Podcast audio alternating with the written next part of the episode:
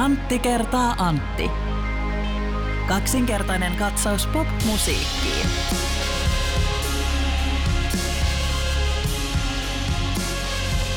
Antti, mulla on todella kammottavia uutisia. Apua. Hirveitä surullisia Voi, uutisia. voi ei. Meidän, Mistä on kyse? meidän viime jaksossakin mainittu J. Karjalainen on lähtenyt tuonne internetin keskustelupalstoille. Sinne tunkee kaiken maailman törkyä, törkykommentteja. Voi perhana. Ja sellaisia törkykommentteja myös sosiaalisessa mediassa niin, että häntä on ruvettu blokkailemaan kauhean määrä, että, tota, että hänen kommenttejaan ei haluta enää ottaa vastaan ja näin ollen hänet on hiljennetty laajalla mm. rintamalla. Kauhea tilanne. Joo. Paitsi J. Karilaiselle itselleen, joka suhtautuu sangen kevyesti tähän asiaan. Aha. Ja hän on tehnyt myös kappaleen tästä kyseisestä tilanteesta, jossa hän mukailee erästä vanhaa hittiä. Tiedätkö mitä siinä lauletaan? Enpä tiedä. Sä tiedät. Mä tiedän, mä voin kertoa. Kohta me kaikki tiedetään. Mä Vaikka tässä- ei välttämättä haluttaisi. Mä kerron tähän, mä voin tässä laulaa sitä tällainen itse. Mulla on tuossa kyllä kitara vieressä. Älä, älä harmi, älä. että mä en osaa eh, soittaa juuri tätä kyseistä Joo. kappaletta sillä. No siinä lauletaan tällainen, että bän, sai mut nauramaan, bän. Sai mut laulamaan, bän. Antoi mulle sävelmän. No niin. Hyvä. joo. Kyllä, kyllä. Kiitos, kiitos, kiitos. Tämän äh, sivaltavan huumoripläjäyksen johdattamana äh, todettakoon, että sinä arvon kuuntelija kuuntelet Antti kertaa Antti podcastin jaksoa numero 128, joka on meidän tämän kevätkauden 2021 viimeinen jakso. Kyllä, minä olen Antti Granlund. Ja minä olen Antti Hietala ja tota, ihanaa, että kuuntelet meidän podcastia. Tämä kevät, ollaan puhuttu tästä aikaisemminkin, mutta on ollut kyllä repaleinen meidän podcastin suhteen, jossa nyt on ollut muutenkin. Ja mä jotenkin, se pääsyy on se, että mulla on ollut niin paljon kaikkea muuta iltaisin. Ja lähinnä pojan, seitsemänvuotiaan emppupojan jalkapallojuttuja. Tota, tässä tapahtui vielä sillä, että paitsi että toki me ollaan tässä nyt jo vuoden ajan harjoiteltu erilaisissa olosuhteissa, välillä lumihangessa pienryhmissä ja välillä sitten vähän isommissa ryhmissä koronarajoitusten Hmm. mukaisesti. Niin tota, mikä on siis parasta, kun mä oon siellä valmentajana siis tehnyt tällainen näin. Tota, nyt sitten, kun Pirkanmaalla kuukausi sitten, kun nuo rajoitukset poistui, että lasten harrastustoiminta ja varsinkin kilpailutoiminta sai alkaa, niin siinähän on nyt sitten tapahtunut sillä että meillä on ollut yhdestä kahteen turnausta per viikko. Kova touhua, kova touhua. Joo, että tässä on nyt tota, paineltu Valkeakoskelle ja Sääksjärvelle ja välillä on oltu Ylöjärvelle ja kaikkea. No niin. Että Ja sä siellä skauttailet meille uusia Glenn Kamaroja ja Joel Pohjanpaloja ja Lukas Radetskeja siellä kentän laidalla. Ilman muuta, ilman mm. muuta. Ja mun täytyy sanoa, että toki meillä on siis iso rosteri tässä jo- joukkueessa, on paljon pelaajia. Oho, paljon pelaajia joukkueessa.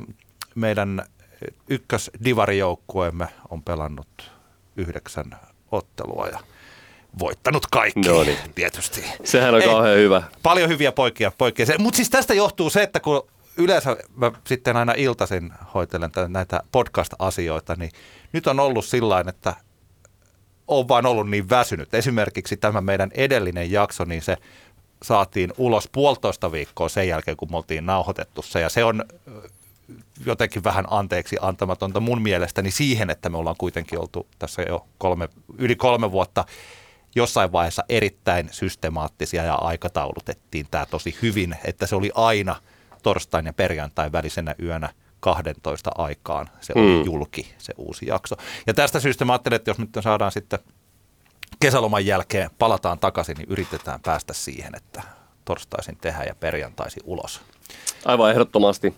Tota, tässä kohtaan, ennen kuin mennään päivän aiheisiin, niin haluaisin palata tuohon aiheeseen, mistä puhuttiin ehkä viime jaksossa tai edellisessä jaksossa, jossa mä puhuin tästä tota, artistit ja päivätyö ja koronapandemia hässäkästä. Muistatko, olikohan se toissa jakso nyt sitten? Mulla on puhuttu siitä 125. paljon, niin mä oon ihan... Mutta se oli tämä, se oli tää, missä mä tässä, se oli varmaan jakso numero 125. Mo- Anyway, siitä tota, seremonian mestari, eli Matti Huhta kirjoitti, kirjoitti mulle suoraan viestiä, viestiä siitä. Ja Matilla oli pari hyvää pointtia liittyen tähän niin kuin artistiuteen ja päivätöihin. Mä Joo. ihan, ihan lainaan tästä Matilta muutaman, muutaman lauseen, eli Eli Matti kertoo tässä, kuinka, kuinka hän on käynyt pitkään jo tietenkin päivätöissä ja tehnyt, Joo.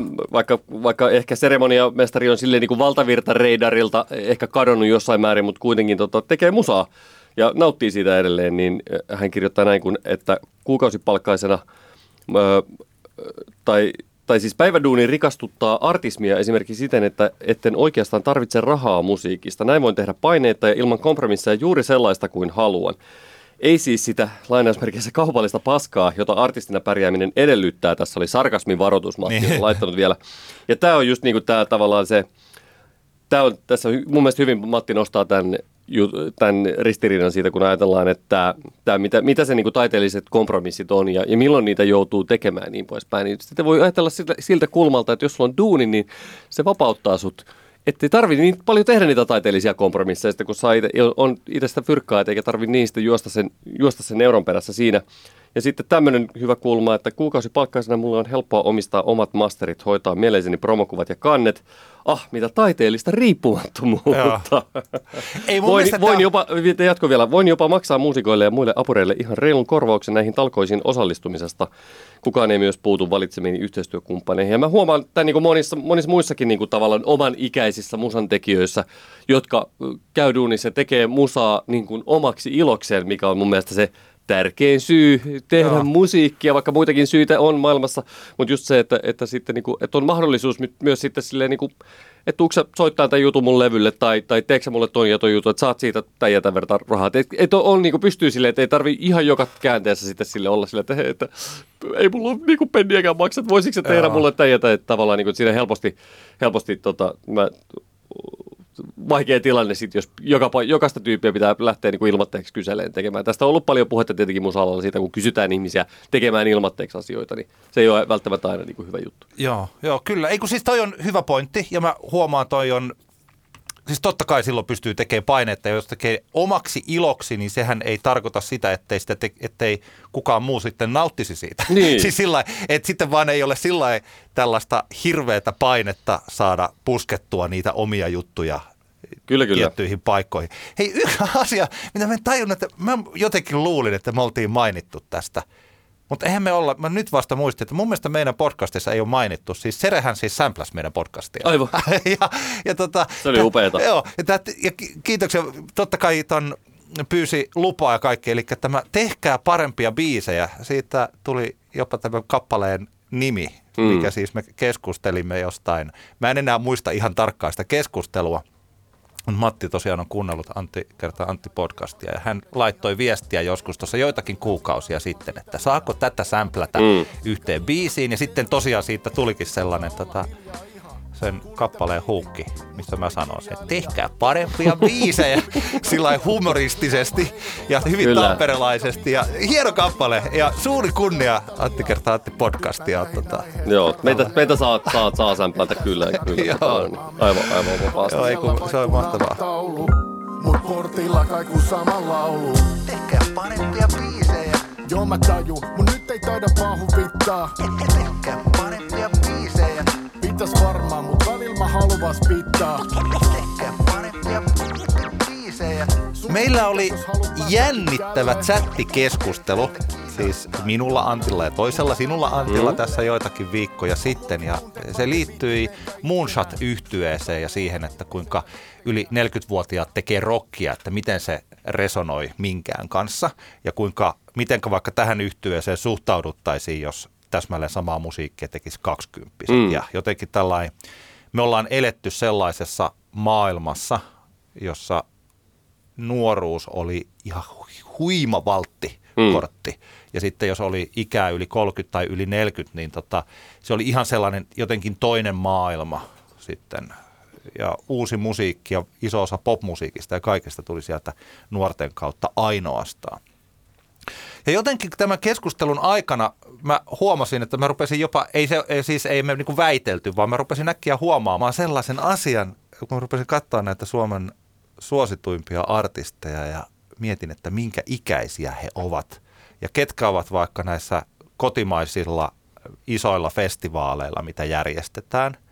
Mitä vaikka kun rupesin listaamaan, että mitä artisteja on vaikka kun Nelonen julkisti nämä isot mm. tota, festivaalinsa ja muistan sitten vielä tällaisia, mitä Mikko Koivusipilä sanoi vaikka näistä useista tapahtumista, että jos haluaa olla kotimaisen festivaali headlineri, niin silloin pitää oikeastaan sen musiikin on pitänyt olla miellyttää kolmea sukupolvea. Kyllä.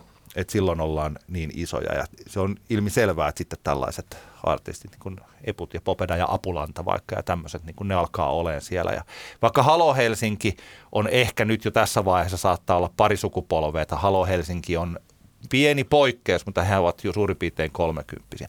No, tästä aihe- aiheesta mä rupesin niin ajattelemaan sitä, kun ennen vanhaa sanottiin, vielä vaikka 10 vuotta sitten tai 5 vuotta sitten, ehkä sanotaan vieläkin, että jos mä oon täyttänyt 30 vuotta, niin onko mulla enää käyttää musabisnekselle, että mä olen jo liian vanha.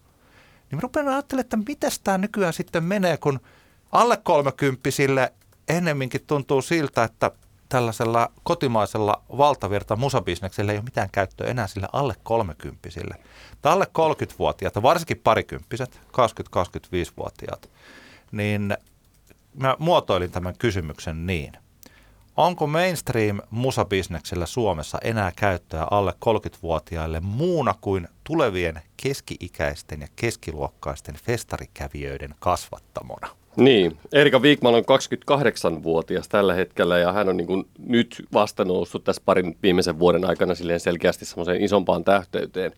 Tämähän on niin kuin hyvä pointti just liittyen tässä ehkä jonkunlainen ero on nähtävissä niin kuin tuon indie-puolen ja sitten tämän niin kuin valtavirtapuolen ja etenkin tuon valtavirta niin kuin tapahtumapuolen. Sä tietenkin osaat Ja myös, niin kuin, radion. osaat myös niin kuin radion puolesta sanoa, että, että tota, se miksi, mistä mä itse lähdin tätä pähkäilemään liittyy juurikin moonshotiin ja siihen, että, että miten se ehkä jossain määrin kun, mä aloin, kun olen seurannut tosi kiinnostuksella Moonshotin niin kuin uran tätä, näitä alkuvaiheita, ja, ja tota, eli niille, jotka ei tiedä mikä bändi on. Moonshot, on, Moonshot on yhtä kuin Disco Ensemblen rumpali ja kitaristi ja Children of Bodomin basisti ja Lapkon laulaja Niin. tyyppinen kokoonpano, eli, eli niin sanottu tuommoinen niin kuin, Suomi raskaamman indien kautta hevin niin kuin superkokoonpano, niin tota, aloin miettimään, että minkä takia se heidän vaikkapa some ei niin kuin resonoi. Se, millä tavalla he tekevät vaikka somea, heillä on tämmöisiä someka- somekampanjoita biiseihin liittyen ja muuta. Miks, miksi se tuntuu vähän falskilta mun mielestä? Ja, ja sitten mä aloin miettimään sitä, että johtuuko se siitä, että kun he, he eivät ole enää kaksikymppisiä, mm. jolloin tavallaan kun heidän pitäisi tehdä semmoista niin kuin tavallaan musaa, joka lähtee semmoista drivista ja innosta ja energiasta ja muusta, että miksi se tuntuu, siinä tulee mulle hieman semmoinen olo, että, että tämä ei ole nyt niin kuin välttämättä hirveän luontevaa. Ja, ja sitten mä aloin miettiä, että jos ne olisi, jos kyseessä oli, niin kuin, olisi ky- parikymppiset tyypit, niin kuinka, kuinka eri tavalla siihen sitten sillä tavalla suhtautuisi. Me voidaan ajatella, jos Blind Channelin jätkät olisi 15 vuotta vanhempia, Niin, tällainen niinku löy, löysä vertauskuva. Joo. Mä en tarkoita, että Moonshotin jätkät on ihan 15 vuotta Blind Channelin jätkiä vanhempia, mutta silti niinku tämä ver- vertauskuva siitä, että Blind Channelin se semmoinen niinku lainausmerkeissä raivo ja angsti menee vielä niinku silleen läpi, koska ne on kuitenkin niinku sen verran nuoria siinä vielä. India puolella muutenkin se tavallaan usein törmään siihen ajatukseen, tulee joku uusi bändi, ja sitten mä niin kuin mietin, että voi, että kun nämä olisi 15 vuotta nuorempia Joo. nämä tyypit, että vähänkö tämä niinku homma lähtisi tosi hienosti. Sitä voi, voi niinku miettiä kaikenlaisten, kaikenlaisten bändien kohdalla, jos ajatellaan, että otetaan vaikka The Hole ja ajatellaan, että ne, tyy- ne tyypit olisi 10-15 vuotta, vanhem, 15 vuotta vanhempia. Menisikö se samalla tavalla, resonoisiko se samalla tavalla, olisiko se yhtä niinku uskottavaa tekemistä? Tietenkin sitten tuolla räppipuolella nyt erityisesti se korostuu, mutta se on ehkä vähän semmoinen oma, omakin alueensa. Mutta, mutta ehkä tämä tämä niin kuin sun pointti on mun mielestä tärkeä siitä tuli, tuli semmoinen fiilis, että, että suurin oivallus valtavirta puolella on ollut se, että joku jossain on tajunnut, että keski, keski-ikäisyydessä ja keskiluokkaisuudessa piilee suomalaisen popmusiikki tapahtumabisneksen tulevaisuus. Ja sitä se tuntuu tällä hetkellä olevan. Mä muistin, muistelin samassa se, sitä, että kuinka pitkään oli niin, että Seinäjoen tangomarkkinat oli vähän niin kuin semmoinen ainoa iso tapahtuma, joka oli keski-ikäisille suunnattu. Joo. Nyt meillä, no nyt en nyt lähde heittää mitään, niin kuin, tai se disclaimer, tämä prosenttiluku voi olla väärin, mutta valtaosa kesätapahtumista Suomessa on keski-ikäisille suunnattu. Tämä on semmoinen juttu, mä muistan, että tota, jossain tai puhuttu jostain festivaaleista, että suurin piirtein 50 000 vetävä noin 20 suunnattu festivaali, niin se raha, mitä siitä jää käteen, on suurin piirtein sama kuin kolme, 30 000 vetävä keski-ikäisten Niin. festivaali, koska ne keski-ikäiset eivät juo omia juomia mökeissä tai tuolla leirintäalueella ja tuu sitten sinne kännissä, vaan ne on sitten, ne oikeasti, niillä on rahaa pistää siihen, ne ostaa sieltä kalja-alueelta sitä kaljaansa Kyllä, ja, kyllä. ja, siis on- tällaisia asioita. Jokainen tavallaan niin kuin vakavasti tapahtumia järjestävä taho miettii sitä, laskee tapahtumien jälkeen tosi tarkkaan se, että kuinka paljon yksi kävijä käyttää rahaa tapahtuman aikana. Sitä tutkitaan monella eri tavalla, mutta voidaan laskea, kuinka paljon ne käyttää alkoholijuomiin ja kuinka paljon ne käyttää syömiseen. Ja se on ihan päivän selvää, että keski-ikäinen ihminen, joka on jo pitkään ollut päivätöissä ja sitä ylimääräistä rahaa on, niin se käyttää enemmän rahaa kuin opintolainalla tota, tai asumistuella kituuttava opiskelija. Joo, ja sitten tällaiset asiat, mitkä tota, se, to, ei, se ei ole vain ikään sidonnainen, eli perinteisesti noi CD- ja tangomarkkinathan on siis poliisille kammottava ja järkkäreille Niin kammottava. Kyllä, Kukaan kyllä. ei halua, halua mennä sinne sen takia, että siellä siis niin rystyri paroikaa todellakin, Niin, niin. että siis synkkää menoa siinä mielessä, että kun on katsottu, että kuinka paljon niitä väkivallan tekoja on siellä. Sitten taas vaikka jossain flowssa tai niin kuin iskelmäfestareilla, kyllä sielläkin on jonkun mutta niin huomattava niin kuin ihan murto-osa siellä. Mm. Mä siellä iskelmäfestareilla, kun on ollut tosiaan niin kuin vuosia työtehtävissä, niin onko mä nähnyt siellä yhden tappelun ikinä. Niin, niin. Ja että sillä että, tota, että ei niitä, se, se on erittäin tämmöinen lempeä, rakkauden täyteinen festivaali.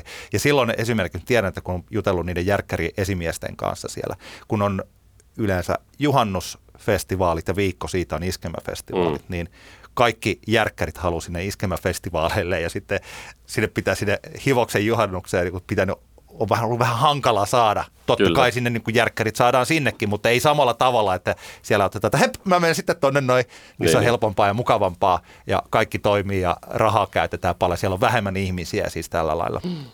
Mutta tota, se on se mielenkiintoinen juttu tosiaan, että jos Halo Helsingin tyypit on siinä kolmissa kymmenissä nykyään, Mm. tota, Erika Viikman hyvä esimerkki sellaisesta uudesta artistista, joka on tekee sitten kuitenkin ehkä enemmän tällainen. No Erika Viikmania kuuntelee kyllä nuoremmat. Kyllähän siellä on niinku Yle on ollut siinä vahvasti mukana ehkä tämän UMK-kytkennänkin takia. BM hän on täl, tietysti, hän on 27-vuotias. Joo. Ja että siinä niin sanotusti välissä, mutta kyllä ainakin tässä alkuvaiheessa musta tuntuu siltä, että BM tekee erityisesti sellaista musiikkia, jota 40 tai 35-45-vuotiaat voivat kuunnella. Että Se Mm. on aika vahvasti myös ö, siellä. Mutta että hänkin on oikeastaan, että ei 20, ennen vanhaa jos ajateltiin, että haetaan niitä sellaisia nuoria pop-tähtiä, niin hän, BM hän tuntuu ehkä sen, senkin takia, hän on debyyttialbumillaan niin valmis ja voittanut kaikkia. Tietyllä tavalla tässä valtavirtageimissä niin taitava, että tota, siellä on jo laitettu se niin sanotusti tuote kuntoon.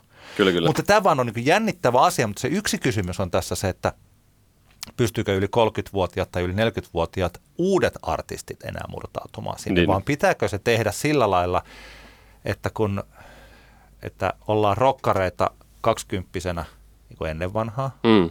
ja sitten kolme vitosena tai nelikymppisenä pikkuhiljaa tajutaan, että hei, meistä tulikin iskelmätähtiä. Ja, onks, ja nyt tämä on kääntynyt siihen, että ollaan niitä räppäreitä 20 ja sitten 35-vuotiaana huomataan, että ollaan iskelmätähtiä. Niin, juuri niin kuin Elastinen on hyvä JVG. esimerkki siitä, JVG tai Mikael Gabrielkin siis tekee sillä että... Pyhimys. Se on- Niin, ei kyllä, että he, he kääntyvät sitten siellä ja sitten jopa tosiaan tällä, mikä liittyy, mikä on sitten taas vähän eri keskustelu, mutta että omalla tavallaan sanoutuvat sitten tästä hip-hop-jutusta, varsinkin tällä, että, että no kyllähän me sitä tehdään, mutta oikeastaan tämä on ollut paljon enemmän repehelismaata kuin Niinpä. tämä on ollut Bronxia, siis tällainen. Että se, on, se on mielenkiintoinen asia. Tässä voisi kyllä jututtaa myös ehkä niitä, jotka näistä rahan liikkeistä päättävät. Mutta se oli jännittävä homma, kun katsoo tällaisia, siis niin kuin vaikka Nelosen tai meidänkin niin kuin musa tiimillä, tiimiläisiä ja tällaisia, Mm. mutta että onhan se selvää, että kun vaikka radioissa se ote yli kolmevitosista on erittäin tiukka Mm. koko ajan. Ja sitten taas vaikka alle kaksivitosista, niin se ei ole ollenkaan niin tiukka. Kyllä. Tapahtumissa tämä, mistä äsken tässä puhuttiin. Niin millä tavalla kuitenkin jollain, että eihän nyt, ei se popeda nyt enää niin kuin montaa vuosi, vuotta Niin, tässä niin. voi, voi olla. Kyllä. Kaija K. on, siis ja kuten sanottu, tässä on, kun pitää varoa, että ei syyllisty itse tällaiseen ikään perustuvaan syrjintään oikeastaan kumpaakaan suuntaan Niin, niin, ajattelussa. Ja kun mä näen Kaija Koon keikalla, niin mulle, mulle, musta hän tuntuu täysin iättömältä. Vähän sama itse asiassa mun mielestä vaikka The Holy, mun mielestä hekin tuntuvat iättömältä bändiltä mulle. Mä en ole itse asiassa edes ajatellut, että minkä ikäisiä he ovat. Mutta Kaija Kookin on jo 58-vuotias. Kyllä. Ja tota, tällaisia, että minkä, minkä ikäinen on Pate Mustajärvi. Mm. Kohta, kohta siis, että itse asiassa tuossa kävi keskusteluakin aiheesta, niin Pate on nyt 64-vuotias. Niin, niin. Että tota, et kauanko, Pate on sitä niin kuin sanonutkin ihan tällä julkisestikin, että niin kuin, kauanko 64-vuotias mies, joka mielellään voi laulaa vaikka oman sukunsa tarinasta, tarinoita sitten solo-uralla, niin kauanko hän tuolla voi vetää vielä, että pullat pystyy, taikina nousee, baby nyt leivotaan. Kauanko hän haluaa tehdä sitä enää. Et mistä ne tulee sitten ne, se, ne seuraavat, että miten tämä sitä alle 20 miten sieltä kasvatetaan sitä. Kyllä. Tuli vaan mieleen, että Sannihan on semmoinen, joka, joka tässä rikkoo tätä kaavaa, koska Sannihan nuori on tällä hetkellä, no onko hänkin jo 28, mutta nousi kuitenkin Joo. tähteyteen niin kuin selkeästi niin kuin nuorempana. Eli mikä, mikä oli niin kuin Sannin temppu, millä hän niin kuin pystyi siihen, siihen että, että niin kuin noustiin kuitenkin aika niin kuin korkealle tähtitaivaalle jo niin nuorena. Niin, tai Nuor- Eve, Eveliinalla kuitenkin on isoja hittejä. Kyllä. Kyllä. Tornadohan Eveliina on 25-vuotias. Kyllä siellä on, kyllä niin kuin poikkeuksiakin on, että, Niin. niin. että jos taisi ihan selkeästi niin kuin tällainen iso jako, jos ei ole mitään mahdollisuutta puoleen tai toiseen, niin sehän olisi tietysti melkoista. Mutta että, Kyllä. niin, ei, siis se miten mä koen sen, että olen useasti sanonut tämän varmaan tässäkin podcastissa, että, että se kaikista paras temppu on se, että tekee iskelmää ilman, että se kohdeyleisö tajuaa, että se on iskelmää. Niin, Niin. Paitsi se jengi, joka haluaa kuunnella iskelmää. Eli tota, 2080-luvullahan on sellainen kappale, että se vetoaa siihen 50 Niin, niin. 60-vuotiaaseen, koska se on sitä musiikkia, mitä he ovat kuunnelleet silloin, kun he ovat olleet 15-16-vuotiaita. Siinä on Kyllä. vaan vähän modernimpi tuotanto. Niin, mä muistan, että se oli ainakin itsellä se fiilis, mikä tuli silloin just tästä 2020-luvulla biisistä, oli se, että se oli niin kuin, että siinä oli tehty semmoinen niin kuin, niin sanotusti perinteinen iskelmäkappale, joka oli vaan sellaisella niin kuin nuorilla kasvoilla tuotu läpi, jolloin siinä on se semmoinen hauska yhdistelmä siitä, siitä Joo. semmoinen niin kuin, onko se joku semmoinen nuoruuden illuusio? niin. Joo, mutta kun toisaalta siis pitää sekin, että eihän tällainen melodinen, hieman melankolinen musiikki, että Suomessa se tuntuu vaan, että siinä on olemassa se joku tällainen tietty suomalaisuus, joka siihen tulee. Kyllä. Että vähän mistä puhuttiin tuosta Anna Abreusta, että mä niin tykkään siitä, että Anna Abre on näissä kivasti rytmillisesti keinuvissa biiseissä. Tuntuu, että nykyään niissä on kuitenkin se iskelmällisyys on tosi vahvana. Että niin on se, se ehkä niissä on sellaista 80-luvun Roodoksen matkaa Mm. siinä musiikissa. Että se on paljon lähempänä Meiju Suvaksen puremua klassikkoa kuin jotain lattarityylistä hittiä, jota tehdään Amerikassa tällä hetkellä. Kyllä. Mun mielestä. Että siellä on joku sellainen suomalaisuus. Mä en tiedä, onko se siinä tuotannossa vai onko se jossain vai onko mä väärässä. Mm. Että, että miten se on. Sama kuin ei se Hector nyt kuulostanut David Bowielta 70-luvulla. Kyllä se Niin. kuulosti Hectorilta ja suomi, rock, suomalaiselta poprockilta, vaikka hän Kyllä. itse teki kaikkeensa, että hän kuulostaisi Kyllä. David Bowielta. Mutta nyt kun täältä vaikka katson, katson nyt vaikka Iskelmäfestivaalin niin kuin ohjelmaa ja tätä artistikattausta, niin tässähän nyt voi jokainen silleen, niin kuin nuori musantekijä miettiä sitä, että aika kauan, kauan joutuu vääntämään niin sanotusti, että, että Joo. pääsee tähän kerhoon. Täällä on tähkästä niin kuin Viskari, Vesala, Westerinen, Vilkkumaa, Ketonen, kumppanit. Et kaikki nämä on, niin kuin, näillä on niin kuin pitkä duuni tuossa taustalla ja se, että, että tota, että siinä on niin kuin hyvä sille henkisesti valmistautua, että jos haluaa tohon kerhoon, niin joutuu muutaman kilsan niin sanotusti asfalttia nuolemaan ennen, Kyllä. ennen tota, tätä vaihetta. Ja toi on vielä siis, että joku voi ajatella, että no sehän on iskelmä, että totta kai, mutta että sehän on sama, äh, Nelonen järjestää iskelmäfestivaalia ja Nelonen järjestää Suomi-pop-festivaalia, että siellä on suurin piirtein samat. Kyllä. Suomi-pop-festivaali Jyväskylä, Halo Helsinki, Antti Tuisku, Apulanta, BM, Lauri Tähkä, Suvi Teräsniska Yöyhtyön kanssa, Anssi Kela, Elastinen, Viskari Vesala, Sanni Elinoora, Tuure Kilpeläinen ja Kaihon Karavaani. Kyllä, kyllä. Et pitkää, te- ja siis tota, joo, Ja sehän on, sehän on tota, mielenkiintoista, että esimerkiksi nyt kun en ole katsonut niin Williamin niin festivaalikeikkaa esimerkiksi ja muuta, mutta että jotenkin sitä niin voisi helposti hok- haksahtua ajattelemaan, että niin kuin vuosisadan isoimman, niin kuin, tai ei vuosisadan, mutta siis vuosi, vuosikymmenen isoimman kotimaisen niin kuin hitin tekijä olisi veivailemassa täällä tällaisissa karkeloissa, mutta Ei riitä. Ei, ei, ei näy, ja, ei näy. ja nimenomaan striimihitin. Niinpä, niinpä. Niin siis striimihitin. Mutta kyllä tässäkin on siis sellaisia asioita, että Elinorahan tuntuu, koska mä tietysti arvostan häntä laulajana ja esiintyjänä ja lauluntekijänä tosi paljon, että hän on, hänellä on ihan oma äänensä tässä niin kuin pop-rock-iskelmä-skenessä mun Mm. mielestäni.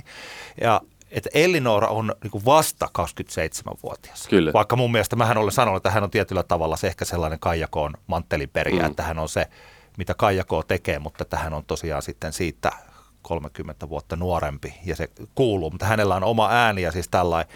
Mutta että, että kyllä mulle, mulle silti niin kuin hänen musiikkinsa silti, vaikka hän on itse tuon ikäinen, niin tuntuu, että se, se resonoi Mm. siellä. Niin kuin, niin kuin, se kuuluu silti kuitenkin tähän samaan väitteeseen. Niinpä. Että tota, Tässä kun puhutaan nyt tästä niin kuin valtavirta-hommasta ja iskelmä- ja suomi festareiden ohjelmasta ja siitä, kuinka siellä on niin kuin varttuneita artisteja, niin sitten tietenkin kun se vastapaino siellä niin kuin India-puolella ja muuta, niin minkä takia se sitten on niin kuin, minkä takia se elää sitten näistä niin kuin nuorista artisteista ja minkä takia ehkä tämmöisiä niin kuin uskottavuuskysymyksiä niin kuin syntyy, niin mä itse ainakin näen, että, että siinä on paljon syynä se, että, että tavallaan jos nyt ajatellaan sitten, äh, ajatellaan vaikka Flow-festivaalin tai Sidewaysin tai vaikkapa meidän uusi Tampere-festivaalin tai vaikkapa Jyrokin tai, tai kesärauhatapahtuma ja muun kaltaisen tapahtumia, kun sinne tarvii niitä tavallaan uusia nousevia nimiä ja niitä, mistä ihmiset sitten niin kuin intoilee, niin, niin sitten jotenkin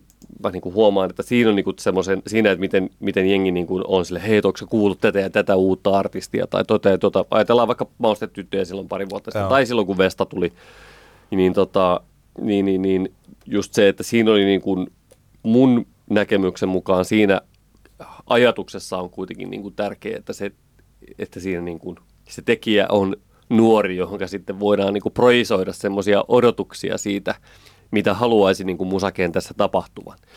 Tämä on ehkä vähän Joo. abstrakti ajatus, mutta tavallaan, että jos se, niin kuin se uusi tekijä on 45-vuotias, niin se voi olla, että siinä niin kuin sille, että se on vähän niin kuin menetetty tapaus tietyllä tapaa siinä mielessä, että, että mitä sä niin kuin haluat, minkälaista, niin kuin, minkälaista eh, niin kuin musiikkia sä haluat, että tässä maassa tehtäisiin paljon, tai minkälaiset olisi sun mielestä niin kuin siistejä juttuja, että, että, että niin kuin, minkälaisia artisteja tulisi uusia, niin, niin se, että se, se uusi nouseva artisti, josta kaikki puhuu, on nuori, niin se on ehkä siinä mielessä tärkeää, että, että sit voi olla silleen, että, hei, että mä, että jos vaikka halu, se, minkä takia vaikka niin kuin maustetyttöjä niin kuin alettiin niin kuin haippaamaan tosi paljon, johtuu ehkä myös siitä, että siinä oli paljon semmoista ajatusta silleen, että nyt nuoret tyy- tyypit tekee just semmoista musaa, mitä nuorten tyyppien pitäisi tehdä, tyyppistä ajattelua. Niin. Ja kyllä kun Nel- Nelma Uussa on mulle esimerkiksi Joo. tosi paljon sellaista, sama. mistä mä oon paljon puhunut, että kun juuri ehkä tuossa Elinooran Nooran kohdallakin, että kun artistilla on oma ääni, tuntuu, että hän puhuu sellaisella kielellä, että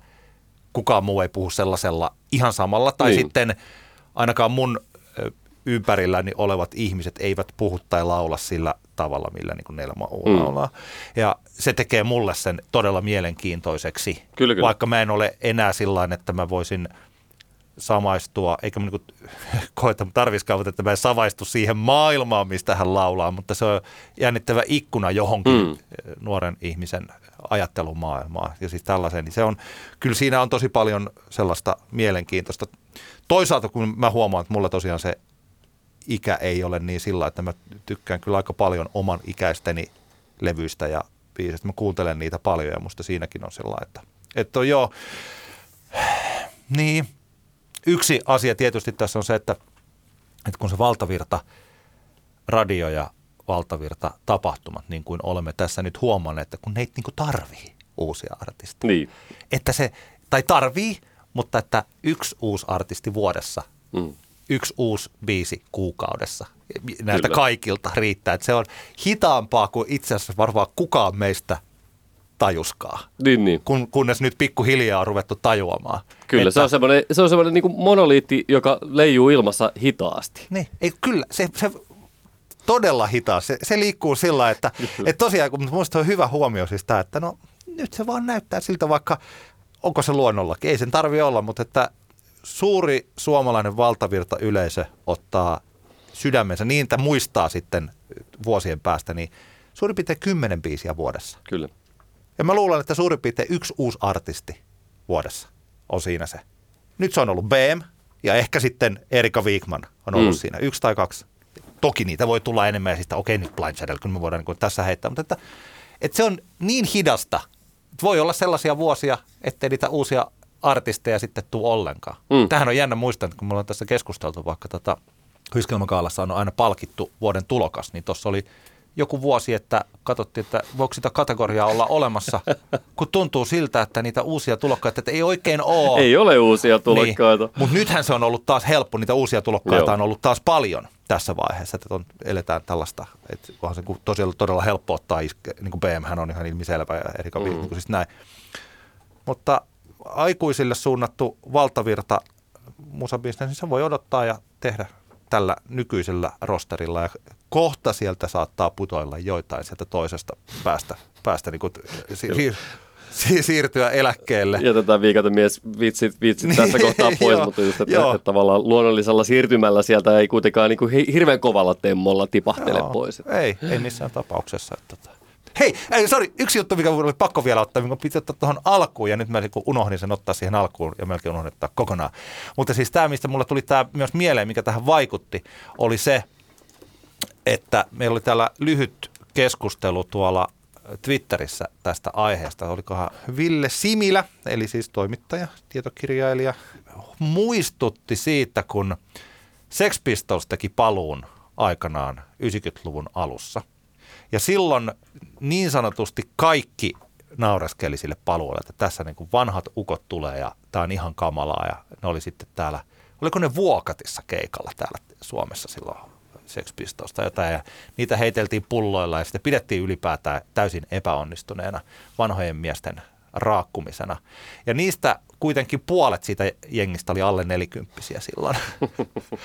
ja täsmälleen suurin piirtein siltä samalta ajalta, vai onkohan se sitten vähän myöhemmin siitä, niin tota, taitaa olla tämän jälkeen kuitenkin, mutta siis Reetta Räty, eli tota, toimittaja, joka on ollut Helsingin Sanomien toimituspäällikkönä ja tota, hänet on palkittu myös vuoden aikakauslehti-toimittajana ja on Tampereen yliopiston journalistiikan työelämäprofessori ollut, niin Ville Similä pointtasi myös, että muistaakseni, että Reetta Räty on kirjoittanut aikanaan 2000-luvun alussa Helsingin Sanomien kuukausiliitteeseen tällaisen artikkelin, että hän aikoo käydä vielä festareilla, vaikka hän on jo 27-vuotias. Hmm. Ja se, on, se muutos, mitä tässä on tapahtunut, on kyllä huikea. Kyllä. Että tällainen se koko mielikuva siitä, että siihen aikaan vielä niin kuin alle 20 vuotta sitten, 15 vuotta sitten, niin yli 25-vuotias festivaalikävijä tuntui ikälopulta Kyllä. ja oudolta. Ja nykyään minäkin tällaisena, siis että mä en näe minkäänlaista loppua omille festarikäymisilleni. Mm. Mä voin käydä tästä vielä helposti yli, niin kuin varmaan, en mä tiedä, käy, kyllästykö mä joskus livemusiikkiin. Kyllä. Mutta se on niin mielenkiintoinen asia, miten tämä on muuttunut niin, että se aikaisemmin vanhemmilta oli suurin piirtein kielletty festivaalit ja Mm. kielletty tällaisista asioista nauttiminen. Ja nyt on huomattu, että sehän se jengi on, jolka sitä koko pihviä kannattaa tarjolla. Kyllä, just näin. Ja jos joku nyt tässä ihmettelee, että no niin, mutta miten ne Ruisrock ja Provinssi ja Ilosaari, että siellähän on nuoria ihmisiä täynnä, niin ne on kuitenkin vaan ne muutama festivaali. Että se kokonainen suomalainen festivaalikenttä, se on, siellä on hirveän paljon tapahtuma, joista, tapahtumia, joista suurin osa on suunnattu varttuneemmalle väestölle. Tässä on monta loppua tässä keskustelussa. Mutta yksi, mä sa- sanon vielä tämän. Joo. Tämä ei mun mielestäni ole ongelma. Ei ainakaan välttämättä. Tämä on vaan huomio, ettei tule sellaista oloa, että mä jotenkin vastustaisin tätä. Tämä on vaan mielenkiintoista. Tietyllä tavalla voisi ajatella sitten, että olisiko, jos täältä alle kolmekymppisistä artisteista tai sieltä löytyisi, Ruisrockissa on ulkomaisia artisteja paljon, että olisiko otettavissa jotenkin, onko siellä olemassa sellainen skene, jota tällä hetkellä ei kaupallisesti palvella niin hyvin kuin olisi mahdollista esimerkiksi, vai onko eikö niillä vaan on rahaa? Tätä sietääpi mie. Tätä sitä. Vihdoin viimein se tapahtui. Tanssiminen ja soittaminen on sallittua, ainakin Jee. täällä Tampereella. tästä, tästä seuraa se, että, että meidän, minun ja Sami Siltasen Hank the DJ-klubi palaa eetteriin lähes vuoden tauon jälkeen. Viime loppukesästä pidettiin pari iltaa, mutta tota, nyt päästään tekemään tässä pieni mainos. Se on 19.6. meillä lauantaina. Meidän ensimmäinen Hank the DJ-ilta pitkästä aikaa tuli kaveri klubilla. No anyway, mulla tuli mieleen tässä nyt kun sinne DJ-koppiin palaa, niin, niin se, että, että ajattelin listata top 5 henkilöt, tai itse asiassa on top 5 plus, plus 1 henkilöt, joita mulla on ollut ikävä ennen, tai tässä niin kuin, kun ei ole päässyt soittaa dj Nyt mä puhun niin kuin asiakkaista. No. Ja tämä mm. kanssa niin kuin, tällainen niin kuin sisältövaroituksena, että tämä myös sisältää huumoria ja sarkasmia, että tätä ei pidä ottaa liian, liian silleen niin kuin vakavasti tätä hommaa. Laulaksakin kohta? Bän. En, en. Aivan nauramaan bän. En, en, en. Tota, mutta tosiaan viisi, viisi, viisi tyyppiä ja nyt jokainen, kun mä olen aikaisemminkin puhunut, että niin tämä pandemia on ollut semmoinen hyvä äh, kohta miettiä niitä omia toimintatapojaan ja semmoisia keskittyä siihen, että miettiä, että nyt kun maailma niin sanotusti normalisoituu, että tarviiko jatkaa samalla tavalla vai voi vähän niin kuin ottaa semmoista uutta kulmaa tähän elämiseen. Tämän, no. tämän voin myös tämän mun monologi tässä nyt niin kuin ottaa semmoisena, että olenko, olenko minä ollut tällainen ja voisinko jatkossa olla jonkunlaisen, jonkunlainen toisenlainen. Okei, okay. no niin, selvä, selvä. no niin, eli top 5 asiakkaat yökerhossa. Okay. DJin näkökulmasta. Onko ne jossain järjestyksessä? Ei, ei. Okay, okay. ne on kaikki aivan yhtä hirveitä. No niin, joo, hyvä. Ensimmäinen tyyppi on se, joka tulee baariin ja on vain yksi ajatus. Ja se yksi ajatus on se, että minun on pakko kuulla juuri se tietty kappale. Ja jos ei minä kuule sitä, juuri sitä tiettyä kappaletta, niin maailma tuhoutuu ja kaikki menee pilalle ja se ilta on pettymys. Kävi muuten mitä tahansa. Eli se henkilö, joka tulee sinne Deikopille ja on silleen, että hei, että soittaisitko sä mulle tämän tota noin, niin Halo Helsingin Baby-biisin. Ja sitten mihin DJ vastaa, että tota, kiitos toiveesta, mutta en, en soita nyt. Asiakas kiitos tulee puolen tunnin päästä, että hei, tota, voisitko sä soittaa sen Halo Helsingin Baby? Johon ei vastaa, että ei, en mä, en, mä, en, mä, tota, en, mä, en mä soita sitä. Nyt vähän toisenlainen musa niin kuin soi. Mihin asiakas sitten ajattelee, että jos mä menen puolen tunnin päästä pyytämään sitä vähän aggressiivisemmin, niin se ei ehkä nyt soittaa. Soitat nyt saatana se Halo Helsinki Baby. Joka ei ole silleen vähän jo kireenä, että tota, en, en, en soita. Jos sulla on pakko kuulla se, niin sä voit vaihtaa baaria. Ja sitten siitä muutama, tämä asiakas menee baaritiskille ottaa muutaman tota noin, niin Salmarin paukun ja on silleen, että nyt perkele, mulla on pakko kuulla se kappale ja menee vielä kerran pyytämään, että nyt huutamaan Deille, että nyt soita se Halo Helsinki Baby! Jolloin DJlle menee lopullisesti hermot ja se sanoo jotain tosi ikävää tälle asiakkaalle. Oh. Tämä on se, niin kuin se ensimmäinen tyyppi. Muistutuksena, kun menet sinne ravintolaan yökerhoon, pidä mieli avoimena musiikin suhteen. Jos on pakko kuulla se yksi tietty biisi, ole henkisesti varautunut siihen, että illan DJ ei välttämättä soita juuri sitä yhtä biisiä. Ilta voi olla onnistunut muutenkin. Okei, okay, hyvä. Oletko ikinä ollut tämä, se, tämä tyyppi? En onneksi. Mä oon ollut joskus. Mä, mä, mä myönnän heti. Mä olen kyllä siis, toki mä olen pyytänyt paljon biisejä, mutta että mulla on pikkasen sellainen, että tota, jos ei kerrasta onnistu, niin antaa olla. Kyllä. Liittyy useasti muihinkin elämän osa-alueisiin. Jos kerta tämä on lähde, niin, niin tota, pitäkää, pitäkää Kyllä. Helkkari, helkkarin biisinne. Niin sen takia, jos mä pyydän jotain, ja sitä ei soiteta, niin sitten mä todennäköisesti siltä DJiltä mä en tule ikinä enää pyytämään mitään. se, on, se on oikein, se on ihan oikein. Kostoksi jätät pyy toivomatta. Kostoksi jätän pyytämättä. Suosittelen tätä toimintatapaa. Ehdottoman kannatettava. Hei, välikysymys, välikysymys. Sä voit sä vastata joko omasta puolestasi tai yleisesti tämän DJ ammattikunnan puolesta, että siis tykkäävätkö DJt viisi toiveista? Se ihan riippuu ihan hirveän paljon illan hengestä ja fiiliksestä, mutta esimerkiksi tuolla kun vaikka klubilla soitaan Samin kanssa Hank DJ-illoissa, niin musta on ihan kiva, että ihmiset tulee pyytää, jos ne tekee sen niin kuin asiallisesti ja kohteliaasti ja pitää mielessä sen, että ihan välttämättä juuri sitä kappaletta ei tule. Joo, okay. Mutta monesti tulee sellaisia tilanteita, että joku asiakas joku, joku toive voi olla semmoinen, että hei, että tietenkin mä, mä en vaan tullut ajatelleeksi, että tämä biisihän olisi just, just hyvä nyt niin kuin tässä kohtaa. Että, että tota, että mun mielestä, jos sen tekee kohteliaasti, niin saa minulta henkilökohtaisesti tulla toive. Mä tiedän, että on paljon deitä, joita niin kuin ärsyttää se, ja varsinkin mä muistan tuossa niin just esimerkiksi silloin viime loppukesästä, kun kuitenkin niin kuin, tavallaan tämä pandemia homma oli mielessä silleen, niin mä tiedän, että oli paljon DJ-kollegoita, joita vähän ahdisti se, että ihmiset tulee humalasta tosi lähelle huutamaan. Niin. Eli, eli silleen ehkä nyt varsinkin tässä kohtaa vielä, kun meillä nyt selkeästi kuitenkin se korona täällä on keskuudessamme, niin ehkä näinä aikoina sanoisin jopa, että voi ehkä vähän silleen niin kuin, voi miettiä vähän vielä tarkemmin sitä, että pitääkö mun mennä nyt huutamaan tätä biisitoivetta tuonne DJin korvaan, vaikka sen tekisi periaatteessa ystävällisesti. No anyway, se on toinen keskustelu. Toinen ihmisryhmä, joita on ollut hirvittävä ikävä, on ne tyypit, jotka tulee ilmoittaa, että hekin ovat olleet DJitä. on itsekin soitellut. Joo, joo että mä, oon itse kanssa DJ ja, ja tota, mä tiedän kyllä, miten tämä homma toimii. Ja varsinkin kun tähän yhdistetään se neuvominen siitä, että miten sen illan saisi toimimaan paremmin. Tai esimerkiksi jos on semmoinen hetki, että ei ole vielä ihan hirveästi A-jengiä baarissa, B-jengiä tanssilattialla, niin kuinka tullaan neuvomaan, että mäkin olen kyllä soittanut leviä. Mä tiedän, että jos nyt soittasit Apulannan Anna Piiskaa, niin kaikki tässä baarissa menisi tanssilattialle. Näitä ihmisiä on suunnattu, niitä ei onneksi ole ihan hirveän paljon, mutta niitä valitettavasti on ja se on, se on käsittämättömän raskasta.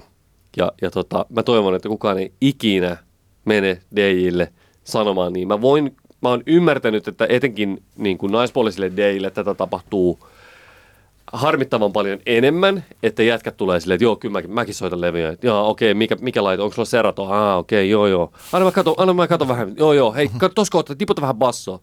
Joo, pikkusen ylä, keski, keskitaajuuksia alaspäin. Joo, kyllä mä tiedän, hei, mä oon soittanut tässä mestassa monta kertaa. Se on niinku hirvittävää. Että se on niinku, että tota, että nämä ihmiset, niin, niin tota, ikävä on ollut teitä, mukavaa nähdä teidät Joo. taas ensi, ensi lauantaina. Joo. Deitä ei kiinnosta se, että oletko sinä soittanut levyjä. Lähdetään siitä. Kolmas ryhmä on se, että, että tota, hei, tota, tässä on mun bändin demo, me just nauhoitettiin treeniksellä, voisitko sä soittaa tänne? Se on lähtökohtaisesti, jokaisen DJin pitäisi automaattisesti niin kuin sanoa näihin kysymyksiin ei, mutta jokaisen ihmisen pitäisi myös, niin kuin, olisi hyvä ymmärtää se, että DJ, DJin on paras olla soittamatta mitään kappaleita ylipäänsä, mitä se ei ole aikaisemmin kuullut. Mun mielestä se on niin kuin DJin, niin kuin, DJin duunin niin kuin tärkeimpiä osa-alueita on se, että DJ tietää ja tuntee ne kappaleet, mitä se soittaa. Se niin kuin, auttaa hirveän paljon sitä kokonaisuutta. Ja sitten jos niin kuin, umpimähkään soittaisi jonkun tyypin jonkun demon, niin se olisi, siinä on niin kuin, se riskien määrä on niin kuin, mahdollisia niin kuin, niin kuin, tai uhkien määrä verrattuna mahdollisuuksien määrään on niin kuin, huomattava. Joo. Ja vaikka, vaikka sä periaatteessa niin kuin tuntisit sen tyypin, niin kuin sen DJin ja sulla olisi se sun oma demo siinä, niin, niin sanotaan näin, että jos et sä ole niin kuin, tiedätkö, okei, jos, jos Jori Hulkkonen tulisi niin kuin baarissa silleen, että hei, tässä on muuten mun uusi biisi, minkä mä just tein studiolla, mm. niin kyllä mä sen ainakin kuuntelisin ja, ja sitten, jos se on hyvä, niin mahdollisesti soittaisin, mutta sanotaan, että jos, jos nimesi ei ole Jori Hulkkonen, niin älä mene tarjoamaan sitä juuri tehtyä, tehtyä tota, tota demoasi sille DJille. Lady Gaga, kuuntele nyt, tai Kyllä. kuuntele tarkkaan. Kyllä. Ei ymmärrä. Ja ihan, ihan jo senkin takia, että monesti äh, sanotaan vaikka DJ niin kuin haluaisikin olla sitten mukava ja vaikka kuunnella sen etukäteen sinne kuulokkeelle, niin kun se soittaisi ulospäin, niin monesti se yökerhotilanne on semmoinen, että sä et pysty oikeasti sille kauhean niin kuin hyvin kuuntelemaan. Se melua tulee hirveästi, jos ei sulla ole jotain niin kuin noise blocking kuulokkeita, niin et sä niin kuin pysty sitä oikeasti kuuntelemaan ihan sitäkin kuunnelta, että onko se niin kuin teknisesti tehty niin hyvin, että sitä kannattaisi yökerho PAsta soittaa. Tuleeko tollaisia vielä? Niin- Kyllä niitä, kyllä niitä tulee. Se on ehkä harventunut sen takia, koska enää ei polteta niinku CD-levyjä. Ihmiset ei niinku t- selkeästikään omista niinku makuuhuone demotuotoksistaan polta CD-levyjä enää, niin mutta kyllä sitä edelleen, niin kuin, muistan, että on, on vaikka silleen saatetaan, että, et käy, että se on biisi on vaikka SoundCloudissa, sähän voit soittaa sen sieltä SoundCloudista. Tai sitten annetaan, on tilanteita ollut, jos annetaan vaikka muistitikku, että soita tuosta tosta muistitikulta se. Että kyllä tätä tapahtuu onneksi, tämä on harvenemaan päin, mutta lähinnä juuri muistutuksena se, että vaikka sä oot just tehnyt sen niin kuin demon tai muun, ja se tuntuisi niin, kuin niin mahtavalta, kuinka siistiä se olisi kuulla niin kuin lauantai-iltana kello 1.15 yökerhon niin kuin hyvästä PAsta, niin se ei ole silti se oikea tilanne Joo, sen biisin kuuntelemiselle. joo, kyllä. Saako DJille tuoda CDR tai kasettia sillä, että hei tuossa kuuntele joskus. Ehdottomasti, juu, juu, tietysti, kyllä, kyllä. Joo, joo, siis kannatan sellaista toimintaa, kannatan Joo, kyllä. kyllä. Tai siis, että pitää olla silleen aika, niin kuin, aika tympeä tyyppi, joka ei siinä kohtaa ole silleen, että hei, hei, kiitti, joo, kuuntelen. Että niin kuin, sehän ei ole mistään pois, mm. vaikka sitä ei sitten oikeasti välttämättä kuunteliskaan, mutta että tietysti sen saa niin kuin, tuoda. Niin, niin.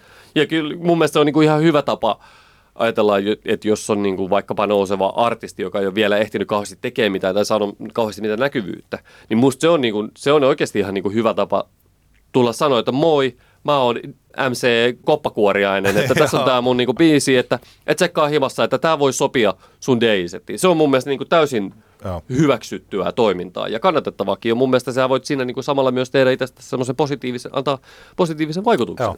Okay. Ö, Neljäs tyyppi on, tämä vähän liittyy tuohon, olen itsekin soittanut levyjä joskus tyyppiin. Tämä on sen tyypin kaveri, joka, joka, tota, joka haluaa nähdä, mitä levyjä sulla on mukana.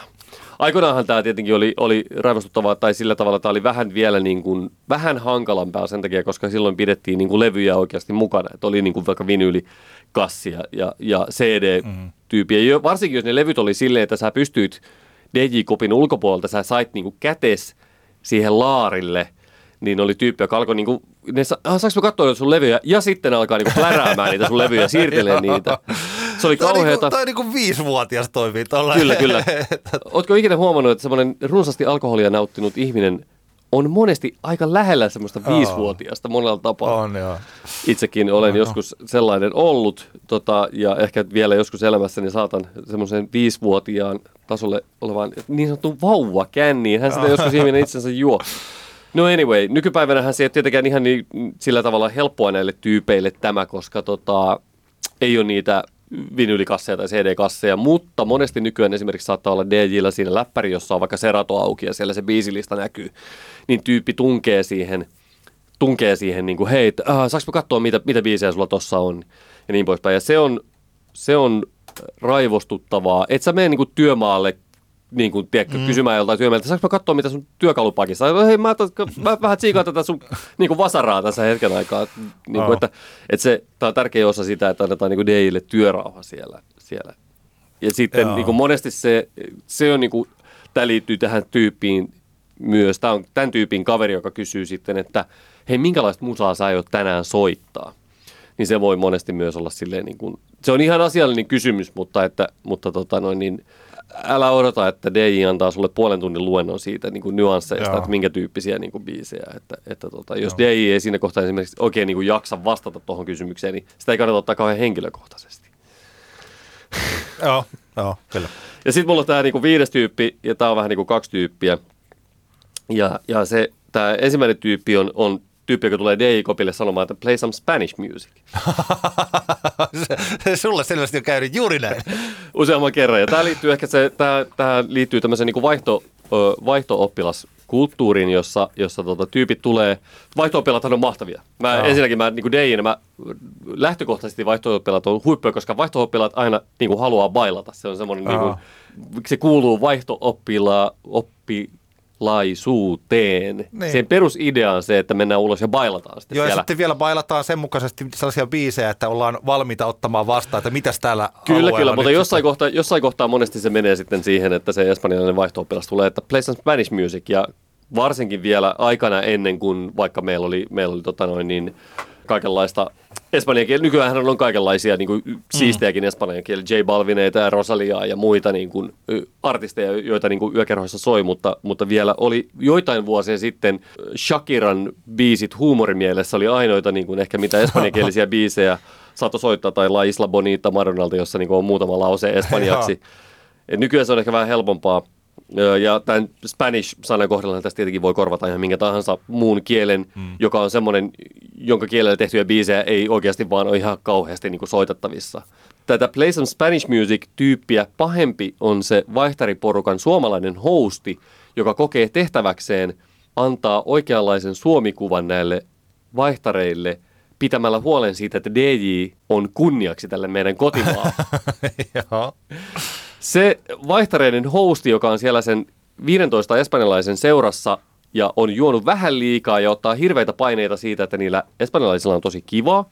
Ja sen takia tulee DJille raivostuttavassa määrin neuvomaan, että ny- mitä nyt kannattaisi soittaa, jotta nämä 15 espanjalaista nauttisivat olostaan täällä. Siihen liittyy se, että eikö sulla nyt oikeasti ole mitään flamenkoa.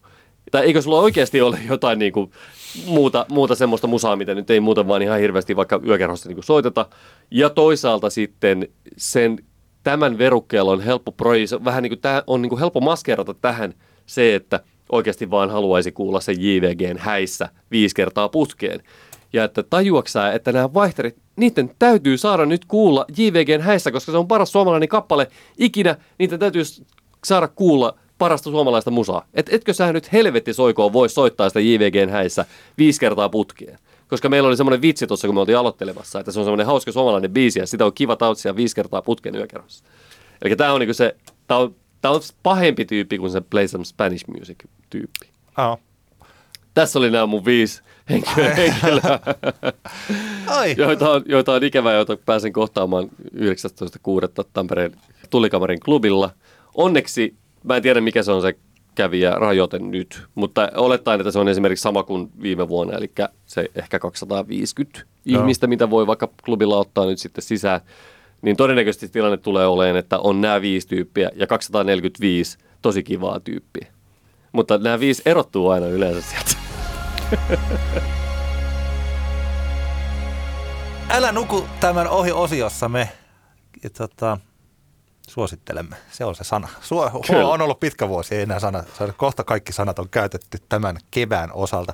Niin, älä nuku tämän ohi osiossa me suositellaan erilaisia yleensä uusia asioita. Nyt meillä on kolme biisiä ja yksi sarjakuva. Mä voisin itse asiassa aloittaa itse tästä sarjakuvasta. No, mä anna oon- mennä, hei. Mä oon niin innoissani tästä. Tiitu Takalo on siis suomalainen sarjakuvataiteilija, joka on tehnyt sarjakuvia ihan siis 90-luvun lopulta saakka.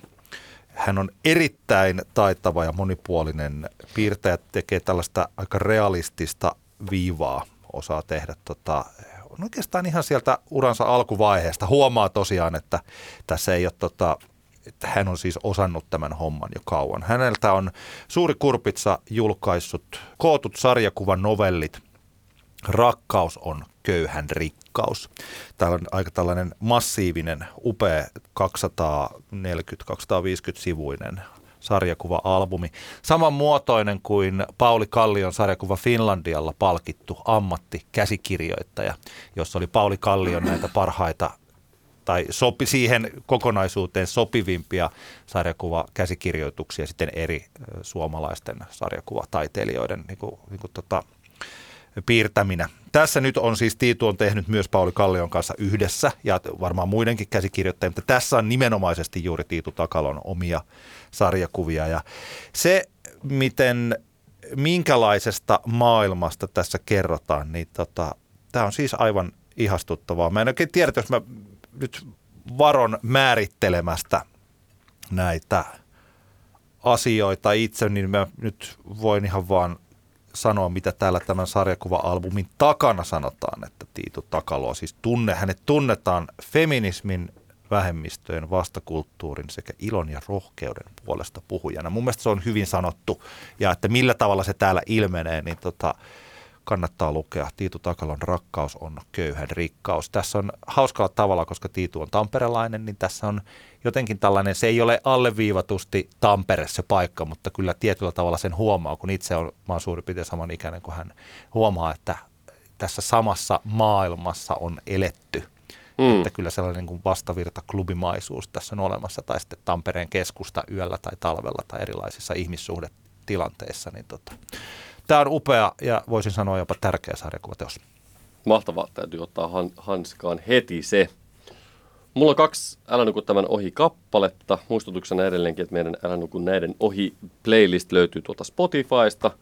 Eli Antti X Antti, Älä nuku näiden ohi. Siellä on kaikki meidän Älä nuku näiden, näiden ohi, tämän ohi biisit. Niitä on siellä tällä hetkellä 212 kappaletta. Mun ensimmäinen Älä nuku tämän ohi kappale on brittiläisen Django Django yhtyeen Glowing in the Dark biisi, joka on, tota, Django Django on mulle vähän ollut bändillä semmoinen, että se on mennyt vähän niin kuin ohi aina. Ne, he ovat julkaisseet nyt neljännen albuminsa, Glowing in the Dark. Ja, ja tota, en ole jotenkin noteerannut tätä bändiä, mutta nyt sitten tuossa veljeni vinkkasi tästä kappaleesta Glowing in the Darkista. Ja tää on mahtava paluu kymmenen vuoden takaisin Indian Dance meininkeihin. Vähän samaan, samaan tyyliin kuin Handshaking and Garden Clogs albumi, josta puhuttiin tuossa joitain jaksoja sitten. Tää on jotenkin just se semmonen katkopy, hot chip, holy ghost osasto, mitä silloin tehtiin. LCD Sound System, nämä tavallaan orgaanista tanssittavaa musiikkia semmoisella indiekulmalla jotenkin. Tää on ihan semmonen muotovaliobiisi. Sairaan kova, tanssittava, 125 bpm. Ihana kappale.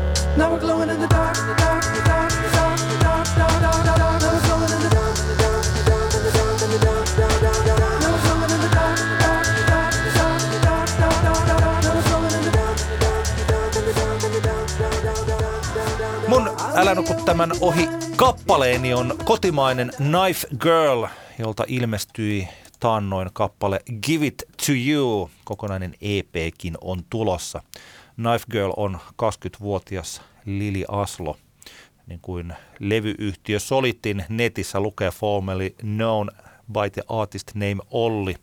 Minä olen seurannut Ollin uraa ja nyt sitten myös Knife Girlin uraa tässä jo vuosia ja mun mielestä tämä on, hän on erittäin lahjakas luova musiikin tekijä, joka on nyt soundia muuttanut tässä aika paljonkin sitten taas siitä, niistä ihan ensimmäisistä jutuista, mitä kuulin. Give It To You on se, se tietyllä tavalla, kun jos se annetaan niin kuin lehdistötiedotteessa tai tuossa taiteilijan itsensä kautta annetta, annetaan tulkintana, että tämä on parodiaa 80-luvun tämän tyylisestä sanottamistyylistä.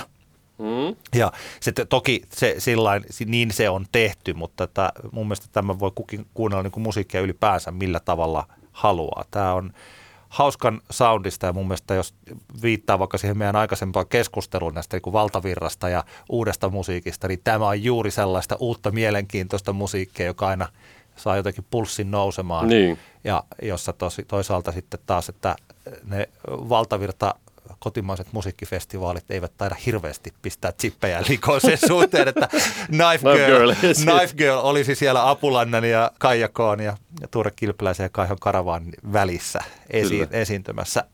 Upea musiikin tekijä ja tämä, mistä niin puhuit ehkä juuri se potentiaali ja sellainen ajatus, että mitä tämä musiikin tekijä tulevan 10-20 vuoden aikana tuleekaan vielä tekemään, niin tota, tosi, tosi hienoa. Kyllä. Aika jännä, jos siellä niinku tiedotteessa asti sille mainitaan tämmöinen niinku huumorikulma, koska mä niinku, totta kai se, ku- kun tämän biisin niinku kuuntelee, niin tiedostaa se, että tässä on niinku silleen, niinku, tämä ei ole kurttuotsaista musiikkia. Mutta sitten kun toisaalta miettii tätä tämänhetkistä eh, niinku musa-ilmapiiriä tuo India puolella, niin mä en jotenkin niinku näe yhtä, että miksi, miksi sitä pitäisi alleviivata, että tässä on tämmöinen, niinku, hu- koska en, en mä tiedä. Osa, osa haluaa jotenkin ehkä se, jotenkin sillä että Eriko, eriko. En, en edes saa oikein kiinni. No mutta anyway, se, se ei tee tästä biisistä yhtään huonompaa. Tämä biisi on, biisi on todella, todella kiva. Hyvä kappale.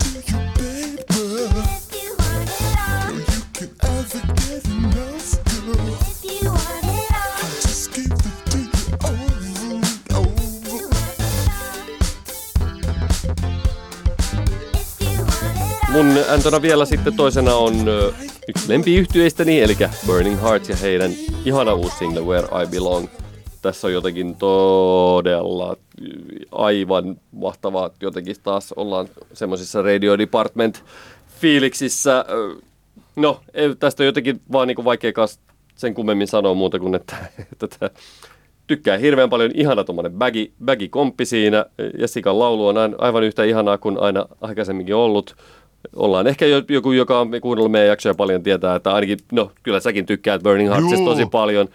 Totta noin, niin upeita, upeita albumeita bändeillä, hirveä läjä, niin kuin semmosia niin kuin suomalaisen indie popin semmosia niin kuin luksustuotteita. Mä jotenkin, koska ne on, ne on saanut kuitenkin niin vähän huomioon täällä, niin jotenkin se tuntuu semmoiselta, että tämä on niin kuin, Burning Heartsin musa on semmoista tavallaan vähän liian hyvää. Tiedätkö? Siis me, me, mä meinaan sitä, että kun se on, kun se on mun mielestä on ihan täydellistä musaa, niin sitten jotenkin sille, että, että tämä on niinku sille, että jotenkin meille härmäläisille, tai onko tämä niinku sille jotenkin liian semmoista niinku, tavallaan niinku taiten tehtyä? en mä tiedä. Kyllä Into the Wilderness on kuitenkin kuunneltu nyt kun katoin, niin mm. miljoona sata tuhatta. Joo, mutta, siis sillä- mutta sillähän on, sillä on ihan kansainvälistä siis tavallaan kuuntelua. Niin, Niin, Mä niin. uskoisin, uskoisin paljon, mutta, että, mutta että just, just tavallaan se, että, että jos ajatellaan tämäkin mun, mun mielestä, tämä Where I Belong tarkistetaan nyt, niin mun mielestä tämä on ihan niin kuin bändin, nyt tämä ei ole edes niin kuin ton Solina Recordsin kautta tullut, eli tämä on niin sanotusti omakustanne kappale. Mm. Niin jotenkin se, että tämä kuinka niin kuin laadukas biisi tämä on niin kuin kaikella tapaa sävellyksen ja tuotannon puolesta tässä on niinku, tavallaan niin kohdalla, että jotenkin se tulee semmoinen hassu fiilis, että, että tämä on niinku silleen, että et, jo, tässä on niinku joku vielä, kun tämä on niinku niin mahtavaa, että, että kukaan ei, Niin. niin. kukaan ei oikein niinku reagoi silleen kauheasti. Joo. Jotenkin mun mielestä, tätä pitä, mun mielestä Burning Heartsille pitäisi laittaa patsas. Ei, siis joo, ei kyllä, mä, mä oon siis samaa mieltä. Mun mielestä tää on vielä jotenkin ehkä biisin kirjoittamisessa juuri paluuta siihen Extinctions-levyn briljanssiin. Että Battlefields on siinä, joka ilmestyi 2017 ja Extinctions 2012, niin hieno levy, mutta mä huomaan, että jos mä, mulla tulee Burning Hearts olo kuunnella, niin kyllä mä useasti laitan juuri tota, sen vajaa yhdeksän vuotta sitten tulee levyn. On- Joo, Extinctions on, on niinku ehkä paras, paras albumi kyllä, mutta kyllä mun täytyy sanoa nyt, että Battlefieldsiltä, jos ei sitä ole ihminen kuunnellut, niin kyllä esimerkiksi Folly Adieu-kappale, joka on Joo. niinku mestarillinen Burning Hearts top kolme biisejä. Se on ton tyyppisiä kappaleita. Siellä on, siellä on muitakin niinku kovia biisejä. On sillä, sillä albumilla on niinku vahvat ansionsa myös. joskus me otetaan takaisin tämä tota, Top Femma ja otetaan Top Femma Burning Hearts biisit. Sitten, sitten voidaan, voidaan hehkutella pelkästään sitä. Upea, mä oon samaa mieltä. Tämä on aivan tää on niin hyvää kotimaista englanninkielistä indietä kuin nyt ylipäänsä Niinpä. niin kuin voidaan, voidaan tehdä. Että, tota, joo, Tulkakaa joku Burning Hearts jonnekin keikalle, niin mä tuun juosten sinne katsomaan sitä. I am mountain,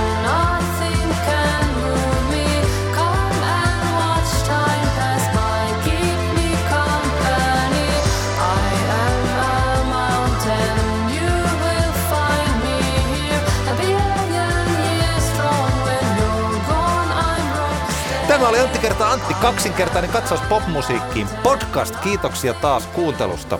Palataan, katsotaan, jos saadaan tuossa kesällä ehkä jostain yleisötapahtumasta joku spesiaaliraportti, lähetys, lähetys tehtyä. Olisi hauskaa mennä tarkastelemaan, että miten, miten ne tapahtumat oikein sujuvat tulevana kesänä. Toivottavasti sujuvat oikein hyvin. Mutta emme ehkä kuitenkin, me jätämme itsellemme mahdollisuuden skipata sen kaiken näköisten muiden kiireen takia, mutta toivotaan, että... Katsotaan.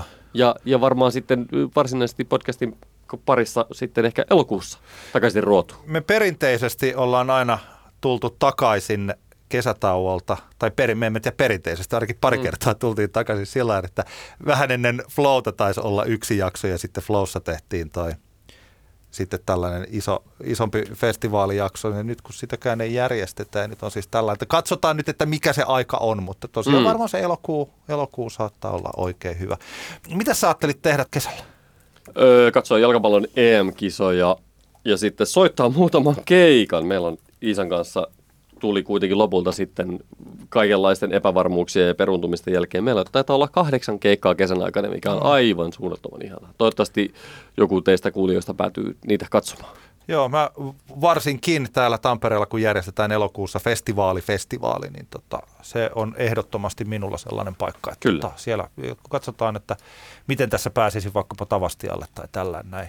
Yksi sellainen hauska, mielestäni erittäin positiivinen juttu, jos katsoi vuoteen 2022, oli se, että säkin varmaan huomasit tuossa pari viikkoa sitten, vai milloin se oli, niin Primaverahan julkisti Mm. esiintyjään vuodelle 2022. Ja siellä oli kaksi maailman kauneinta sanaa silloin, kun ne sanotaan peräkkäin. The ja Strokes. Eikö tämä tarkoita sitä, että Strokes voisi kuitenkin tulla sitten flowhonkin? Niin, ihan, ihan mahdollista, joo. Niin, koska mä ajattelin, että se kyllä, juna kyllä ne meni. varmaan kiertää silloin, niin, Niin. Tota, joo, joo. Et, tota, et siinä voisi olla sellaisia. Joo, mä varmaan valmen, mä katson jalkapalloa, sitten mä valmennan jalkapalloa ja tota, en taida hirveästi pelata, koska kyllä tuossa katsomisessa ja valmentamisessa on jo ihan tarpeeksi. Joo, sitten, sun aivot pelaa sitä. Joo, joo, kyllä. Hei, hyvää kesää ja me palataan asiaan. Kyllä, kiitos. Hei. Hei.